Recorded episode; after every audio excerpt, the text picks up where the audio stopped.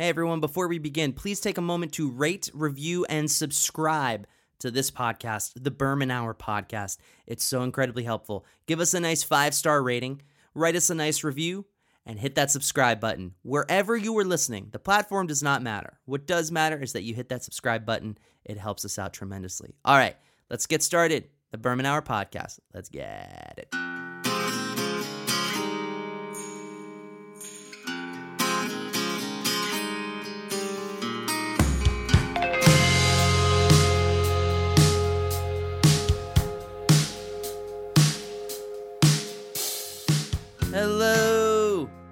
Yeesh. Welcome to the Berman Hour podcast. I am your host, Jeff Berman. Thanks so much for tuning in. My guest this week is Scotty Sandwich. Truth be told, I don't know his real last name. I don't know anybody that does. Anybody out there in podcast land that knows Scotty's real last name, please let me know. Hit me up at the Berman Hour on Instagram. But Scotty is a familiar face to myself and to many. He plays in a number of bands. He also just joined Wolves and Wolves and Wolves and Wolves, which is awesome. It's a coup for them to have him in their band, and that's great. But Scotty is someone, you know, when you tour a lot and you get used to seeing these characters around the country once or twice a year or maybe once every 2 years and Scotty was definitely a anchor for me in the Durham Research Triangle area of North Carolina. And now that I'm not touring, I miss these folks. So it was good to catch up with Scotty, and I hope that you all enjoy this interview. More of a conversation, I guess, than an interview, but nonetheless, I hope that you enjoy it. Other things I need to tell you about. I have a new podcast called All the Heels Podcast that I do with my friend Bradley Palermo, where we talk about professional wrestling and we talk about the new professional wrestling themed television drama on Starz called Heels. The podcast is picking up steam, it's doing great. If you're so inclined, please check us out. Even if you're not a wrestling fan, we've heard from a lot of people who say, I don't really give a shit about pro wrestling, but I like this show on Starz called Heels. It's, you know, a drama. So, give it a chance. We kind of do these episodic breakdowns. We talk a little bit about the current product in AEW and WWE and beyond. So check us out at All the Heels Pod on Twitter, Instagram, all that other stuff. Or just find us at All the Heels. Type that in, All the Heels, to wherever you're looking for podcasts, and you will find us. Now, what's most important is that I bring you great conversations here on the Berman Hour podcast, the OG podcast. So why don't we get to it? Enjoy my conversation with my old friend Scotty Sandwich.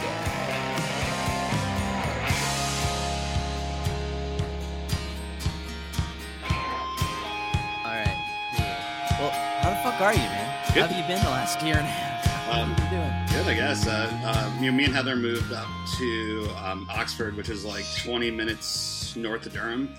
Um, we got Okay. this, like house that's kind of like in the, like a like a wooded area.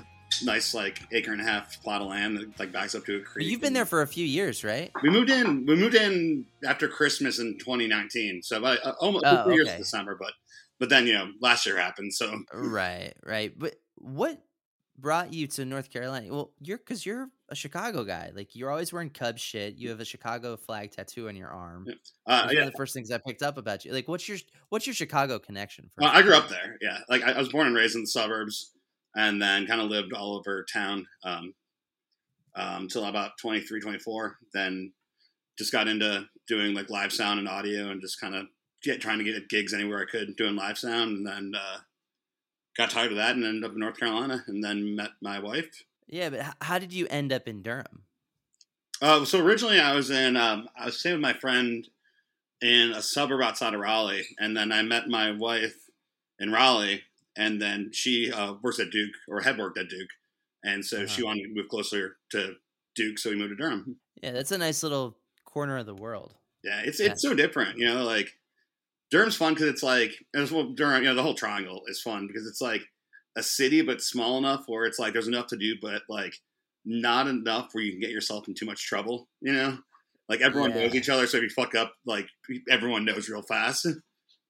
If you had to describe Chapel Hill versus Raleigh versus Durham to an outsider, and and I don't mean like a college kid. Like Yeah. don't I don't want that approach, but like just as a dude who's you know in, into going out and likes rock and roll. Yeah, like Like, how would you break down each city? I'm curious. So like Raleigh is basically like the city where like if you grew up in the country, that's like the big city. So you get a lot of these like um different minded, um well not different different minded to us, um Yeah. kind of um con, you know uh, conservative cr- Christians who've never really like experienced life in a city, so they don't really know how to act. Um, Yeah. So you see a lot of uh, tomfoolery and a lot of um, bigotry um, from those type of people who just don't understand that like you know outside of you know like in, you know Durham is awesome because no one is actually from Durham you know because of all the um, like medical and schooling and all that stuff and all the technology stuff that's going on here like everyone's from different places in the world. So you have like this melting pot and it's you know luckily it's very um, progressive and very left leaning so it's you know much more our um, I guess our Yeah, style. It's sure. kind of why we can get away with doing like Death to False Hope Fest and you know stuff like that there. Um, yeah, yeah. And Chapel is cool. Um, I don't spend. I think out of the three, I spent the less, the least amount of time there. Um, but like, it's just a cool old rock and roll town. You know, like Frank's been running the Cat's Cradle for 50 years now, um, which alone is insane. You know, like you know, Merge Records has been there for 30. You know, Yeah, That's yeah. It's such a jewel, man. I, I, I think I always liked Chapel Hill the best because it felt like the most. Well, it felt like if it is it safe to say it's the smallest of the. oh three? yeah, absolutely. Okay. Yeah, I, I think I don't know. It just it had a an intangible vibe to it. Like Yeah. even when I was just kind of visiting friends there before I was touring, like I just I was really enjoyed it, and I grew to really like Durham. But I have to say, like you're my my conduit Mm. to that because of the the Motorco and just you know hanging out at your house and and just being around there. But I, I haven't spent much time in Raleigh. I know I've played Raleigh, but Yeah, it's Raleigh has like kind of a, a Republican. Yeah, like slant. State, like even outside of their school colors, that's definitely a, like much more. You know, like they have a huge. um um I think I I, I could be wrong, so fact check me, but I think they have one of the like the, the world's biggest like agri- agri- uh, um, what's it called the um the farming school um Agriculture? yeah, agricultural schools um from what I know like um so you get- so you get a lot of that type of um Yeah, learning environment there. You know, and, like they have the football program, or like Duke and UNC are the, the basketball programs and stuff like that, which is also a huge difference in culture. I think. for sure. So when you started kind of trying to find your footing as a live sound engineer, did you work in a number of different cities before you kind of ended up in that area? Yeah, or um, was it a direct I lineage? was I was like in I was in Phoenix for a while. I was in uh, Jacksonville, Florida for a, for a while. Um, New Hampshire, um, just kind of all over the place. Just basically like anywhere I could find work. Um, you know, it was just, like I was that early twenties, like I don't say vagabond lifestyle, but you know, I definitely wasn't treating myself the best, and uh, wasn't good for you know obviously mental health or anything. But uh, I didn't really know my direction in life and what I wanted to do yet at that point. I knew I wanted to do something with music, and it just seemed like sound was a really good way to uh, combine my love of music and my you know the, the engineering side of audio and like how records are made. And like I'll watch every documentary. I'll read every biography you know. Like me and uh like me and Mikey uh, uh, Erg always joke about having like a punk rock book club because we like oh just you read this book? You like we'll trade like PDFs and stuff like. Um, uh, What was your introduction to this the punk rock subculture and punk rock music? Uh, so when I was growing up, um, it would have been, I think it was 95. Whatever year uh, Melancholy Infinite Sadness came out, uh, my mom's secretary at the time, her son was a um, tour manager for Smashing Pumpkins at the time. Oh, cool. And so she got us backstage passes to go see them up at the um, at the Eagles Nest in um, Milwaukee, which I they say the rave the raves downstairs and then the Eagles Nest is the big room at the top. Um, yeah. And so like we go and we're like hanging out. Um, and like, like the tour manager showed me the bus and like he introduced me to James Iha and like they I got the sound check with his like Les Paul and stuff. I'm like this is the greatest day ever, you know. oh, And then cool, after the show, dude. he got us. He, like he came and grabbed us first. We had to get back to Chicago, and so he grabbed us first to do like the meet and greet. And and like he opens the door, and uh, Billy and the uh, Jimmy Chamberlin were like doing coke or something. He's like, "Get that fucking kid out of here!" I was like, well, "What the fuck? This is like." I was like, just crushed everything. And the next day, um, um, I went to a, a, a Nuts Columbus show in uh, in Arlington Heights, and uh, fucking Slapstick was playing. It was the first time I saw Slapstick. Um, like one of my skateboard boys like, oh, let's go to this punk rock show. I was like, okay, like you know, it's like at that point I already like Green Day, and you know, like the you know, punk had already broken, so I knew that from radio. But like for our subs, you know, like our little more undergroundy, like what, like what what just changed it for good was like after Slapstick played, Brendan was selling. You know, he was at the merch shop or something. I'm like, wait, you sell your own merch? He's like, I'm like, don't you have people that do that? And he's like, no, this is what we fucking do. It's like, oh, this makes so much more sense than hiring a bunch of people. That's quite a very quick dynamic between, oh yeah, you know, uh, blowing lines, backstage smashing pumpkins, rock star bullshit, and then right. you know, sweaty Brendan Kelly at his own merch table.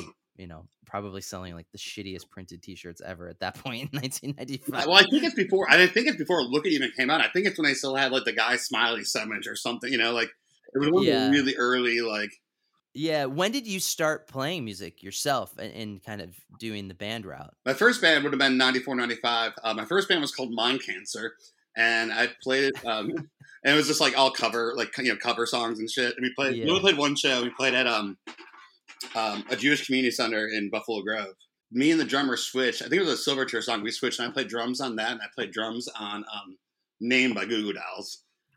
And then, uh, Nice. um, but it's funny because like I'm not a singer, but I sang and play guitar in that band. Like we'll be like we were playing like fucking Cranberries, which is like the last song in the world I should ever sing is a Cranberry song.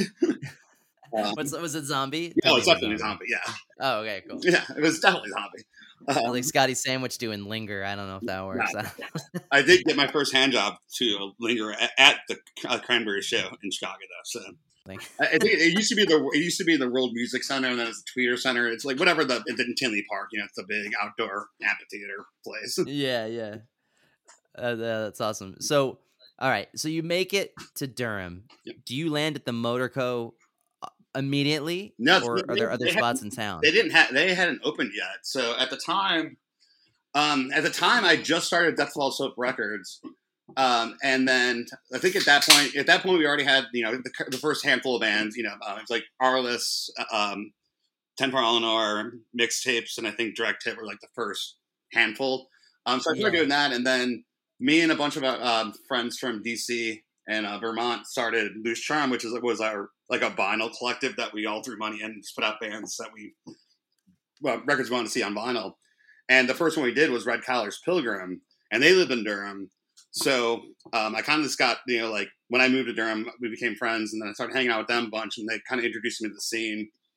And then I met a bunch of people um, who were part of the Raleigh scene, who were the original, one of the original owners of Motorco.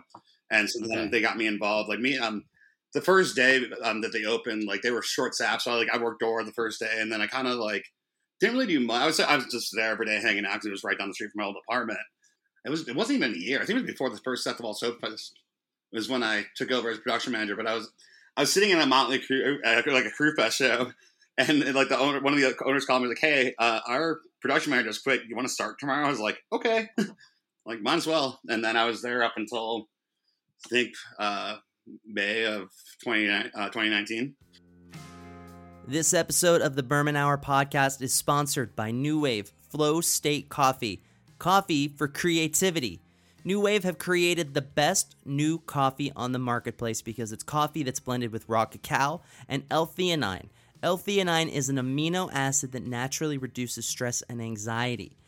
Think about having coffee and not having the shakes, not having the jitters, not having the increased heart rate, not having the negative attributes that come with too much caffeine. That is the point of NooWave's Flow State coffee. It keeps you focused, it helps you stay creative without any of the negative side effects of caffeine. I drink this every day and I love this coffee. It's delicious and it gives me the nicest caffeine buzz that I could ask for.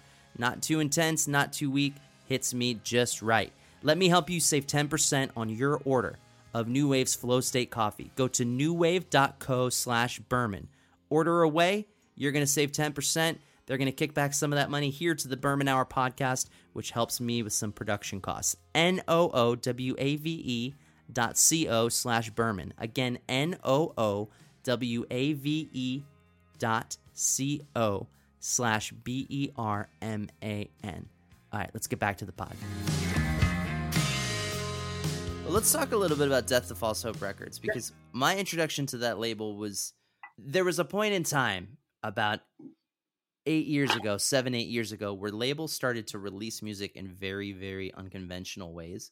And so I, I want to say that my introduction to Death to False Hope Records was a compilation that you did that had 100 bands on it Oh, or yeah, something. And I I think you were kind enough to have a Divided Heaven song, which I appreciate. Was your idea to always kind of do things in an unconventional I mean, manner?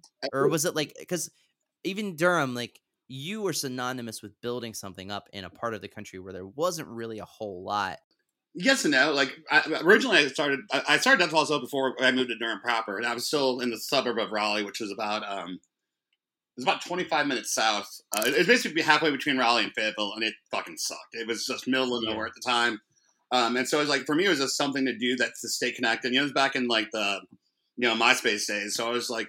You know, at that point, I had gotten into like bound music industry, and I saw what Jeff was doing with quote unquote. So I was like, "Oh, like hey man, like I'm gonna, I, I think I'm more to message like I'm gonna steal your idea. Like not that I want to steal your idea, but it's a great idea. I want to showcase different bands or you know like you know for all Yeah. you know, he was more on the i- more indie punk type stuff, or you know I'm more into like Fat Records and Epitaph stuff. So that's what I grew up with. So I tried to get you know more of that style of bands, and of course you know then.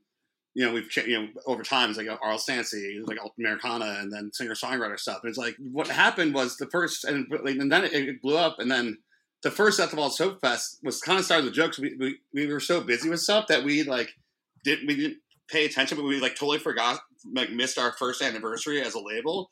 So like, oh, it'd be funny if we do like a second anniversary party, like, and that was the first one that had like like less than Jake and off their heads, and it was like it's like fifty four bands the first year, and it was over three stages, Yeah. which obviously we toned down after that first year. We just did the two stages and kind of kept it at like thirty bands to make it more manageable. Is that something that you are going to do again in the I try to be very hands on with an- anything I put my name on. So like, and it, get, it ended up getting like very, um, you know, stressful at, at, at points where I'm just like, man, like, fuck, I gotta do this, I gotta do that, I gotta do that.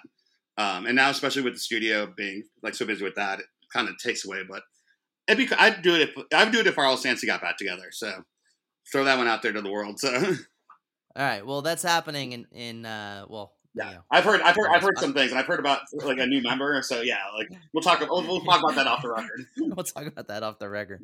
Yeah, for sure. Sorry, Corey. I Just blew up your shit. Um, where are you? What are you doing now? You're working in a recording studio? I built a recording studio in my new house. Oh, great. Um, That's awesome. and that's pretty much all I've done for for work wise for the past like since December 2019. Um, I want to say that I remember you telling me that you were doing songwriting or, or kind of like tidbit songwriting for.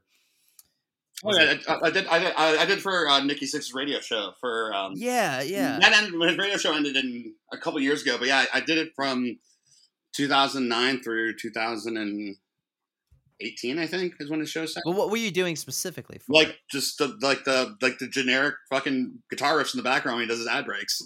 you ever get to meet Nikki Sixx? Yeah. Um, when we did um when he did the Sixx:A.M. tour in um 2016, I went on the road with them for eight weeks, and um I guess the iHeartMedia producers don't like being on the road, so they um the VP of um uh, programming um, hit me up. That's a whole different story um with that, but uh she like she emailed me and she's like, hey, um hypothetically, would you like to go on tour with Nikki and just like set up like you know like a radio like recording studio for him like three days a week while he's on the road? I was like, okay.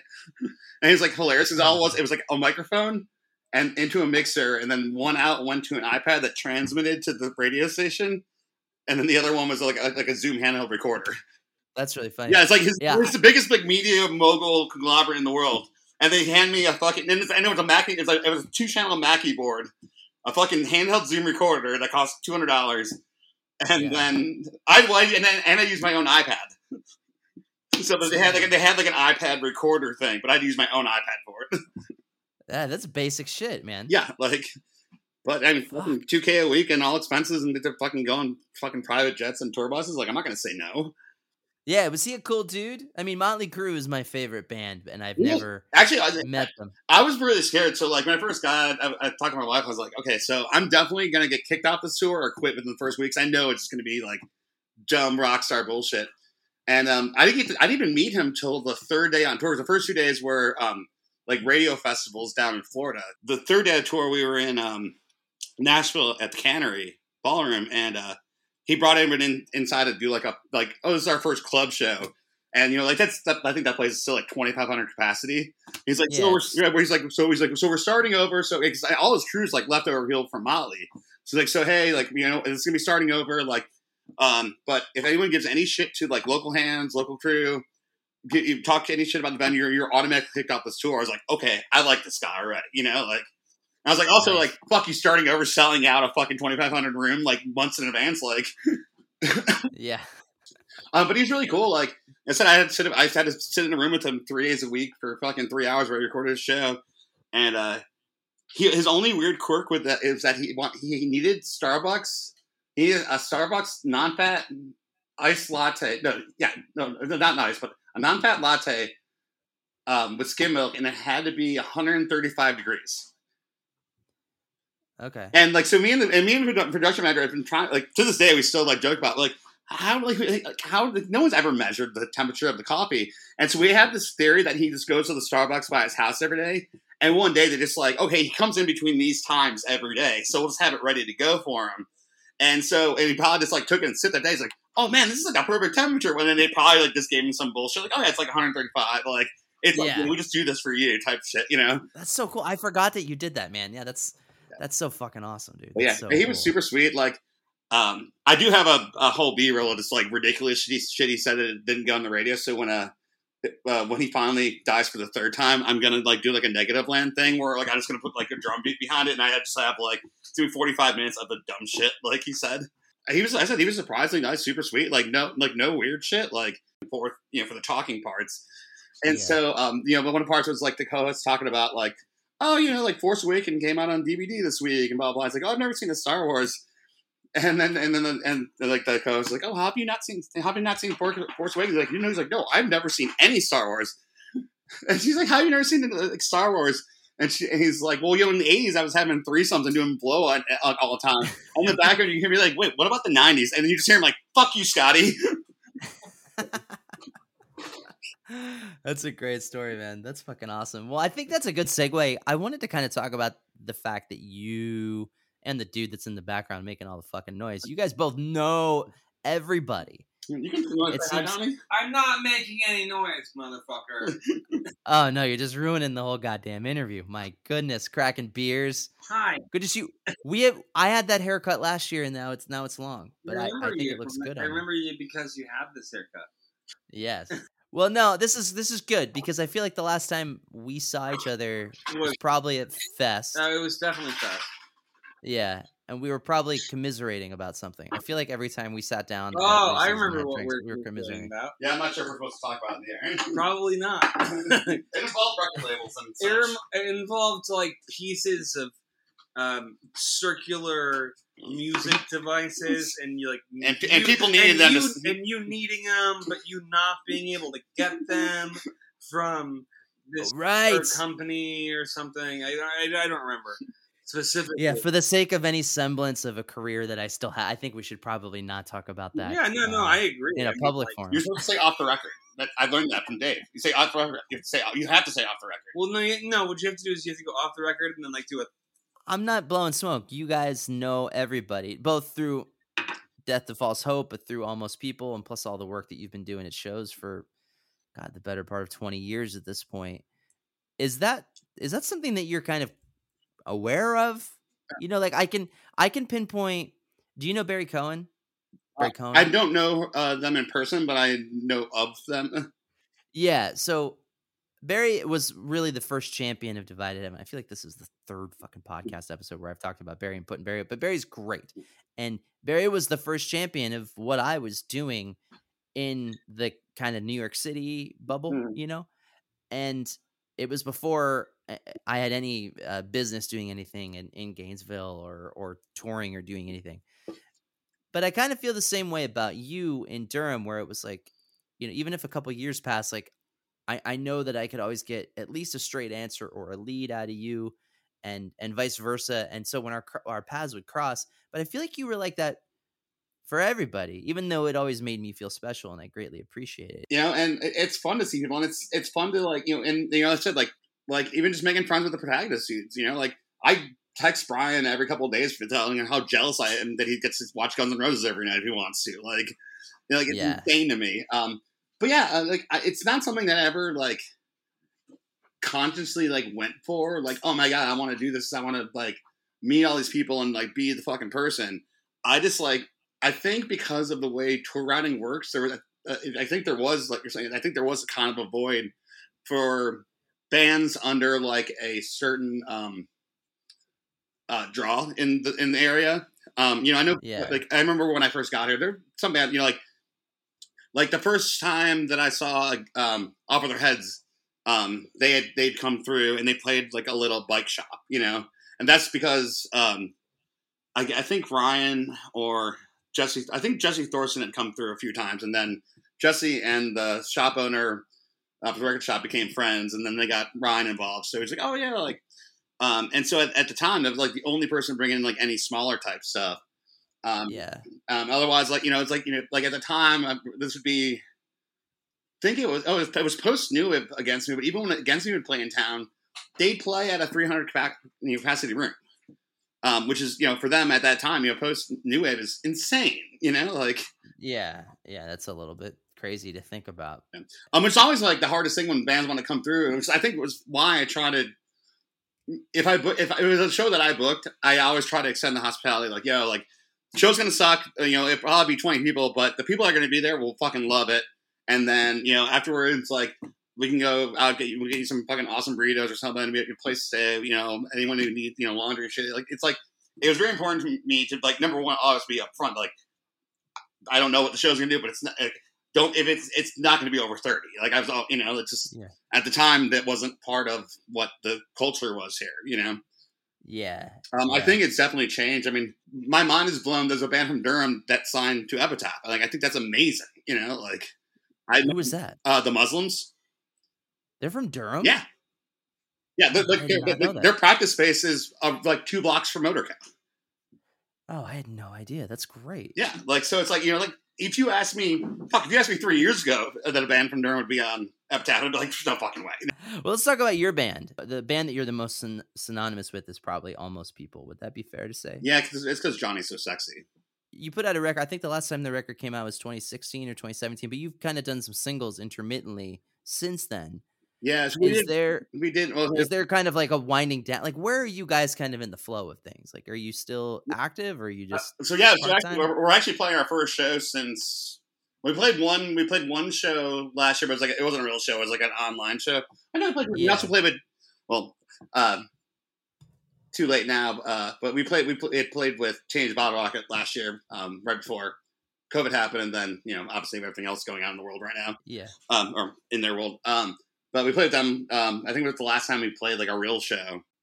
Then you know COVID happened, and so and so uh, you know naturally it just made sense for us to keep writing music. But you know our drummer Kyle, um, he was busy. Um, he had just gotten married the year before and working at buying a house and all that stuff. So um, As it as it goes, as it goes. Yeah, for sure. um, so Yeah. then me and John were like, well, we still want to create. So last year we made two ska punk records under the name uh, Skapocalypse Meow, and then we did um, two um, kind of like East Coast hardcore, like Kid Dynamite, Lifetime, you know, Faster Souls type stuff, Mhm. um, called uh, under the name uh, Halloween Year. So it's like we've still been writing and we've been writing together, but just you know, kind of trying different things, but just putting it under different names, like stuff that wouldn't necessarily fit under the Almost People name. But uh, that being all said, we've been working on a record. Fucking, we've been working on a record since the last fest we played, which I guess would have been 2019. We did like two different rounds of pre-pro on it. Got it really close to where we liked it, and then um, by chance, um, I ended up um, making friends with uh, uh, John Agnello, who's like a huge. He produces. He produced all the Dinosaur Jr. records. He fucking produced Time After Time by Cyndi Lauper. Um, Play Deep by the Outfield. Like this guy's done everything. And by chance, he lives in Raleigh, and we met at uh, Laura Stevenson's show before COVID hit. During the quarantine part of COVID, um, he was um, he was um, like kind of mentoring me in, in my mixing and stuff at the studio, where it's like, you know, if I had questions, I can send him like a mix I was working on and get his advice, which has been like one of the most phenomenal things in my life because you know most of us don't ever get access to people at that level. You know, like it's not like you're gonna Yeah, call absolutely. And be like, "Yo, Steve, like hey man, I'm trying to mic up this drum set. What would you do? You know, like Yeah, that's a cool asset to have. I mean, and that's has that kind of opened up new avenues for how you oh, it, approach it, your it- craft. It, completely Yeah. changed the way I mix records. Like I mean, like I like I like I can even see from like this the last session I did before I talked to him for the first time to even just a week later that just there was like a, like a thousand degree shift just in that. Like, Cool. Oh shit, you know, and then like through those things, through like learning those things and keeping that in practice. Now it's like fucking Mikey, like Mikey flew down here to like do a record, you know, like. Um, and it was like it was his return to pop punk record, which I know he now he's got like three new ones since then. But like, like because of he saw what I was doing, like he's like, dude, we're, we've been buds, and I love what you're doing mix wise. And I was like, I'm gonna get back into pop punk, but you're the person that needs to produce this for me. And he came Yeah. down, and we did five songs in five days, and it was incredible. You know, like I, I'd been friends with Jesse Thorson for a while, but then, um, when I started, you know, getting better at everything I do, he's like, hey, I want to come down and work on the new Slow Death record with you and Lydia Loveless. So um, he had already tracked most of it, um, but he flew out, and then um, him and Mikey both flew out, and then they were here for a week, and we worked on the record. We added a ton more vocal stuff and har- you know harmonies and more some more guitar stuff, and like that shit's awesome. You know, like Yeah, for sure. Yeah, that's that's a good. I always tell people that Lydia Loveless story when we, you were playing with Brian McGee. Yeah. and uh, we played it at local 506 in Chapel Hill. I, I would say that was we were it was the our first Cold War tour, so that was the 2018 Divided Heaven North America. yeah, I think I actually and I actually think that was my last Sneaker Awards uh, show because that's right when my my old studio was starting to like really pick up at the time. Okay. Okay. Yeah. I remember you came up to me and you're like, Yeah, I'm sorry, man, the show wasn't very good, but Lydia Loveless was here. And I was like, Who? And he, you pointed to her and I was like, She just bought a record. really? That's I was like, I never knew what she looked like. And then I proceeded to go up to her and and fanboy out. And now uh I don't know if we're friends, but like I bug her enough to be like, yo, like super fan here. Do you want to play on one of my songs? She's like, sure. So so it all worked out in the end. Like there's like at, at, at, at a given like ninety percent of the time a band comes they're like, hey, can we get Lydia on this song? And then like I think it's actually funny because like they I also like I've been like in the past like year I've been getting like for Johnny too. It's like, yo, is Johnny around? Like we need this like vocal part. I need perfect for. So like Johnny's probably sang on like thirty or forty songs in the past like year. Well, hey, man, it was great to have you on the podcast. I know that I reached out to you last summer yeah, to do this, and I completely forgot, so that's on me. That's all but uh, you know, it's been a, it's been a fuck of a year, but I, I it's great to see you at and- least and breaking news. And, Breaking news. Uh, me and Johnny are both in Wolves and Wolves and Wolves and Wolves now too. oh hell yeah, Wolves and wolves and wolves and wolves. both of you. Mhm. Well, that's that's some shit. Uh, I've been All right. I've been producing the record, and then um, their last rhythm session had uh, some problems, with, with some issues, and uh, they're no longer with Yeah. them. They're difficult to deal with, and they refuse.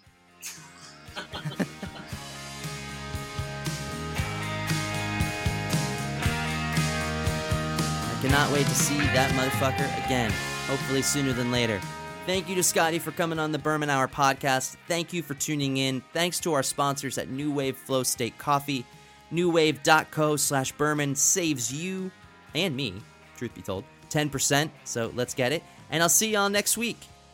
Excellent. Let's get it. Bye.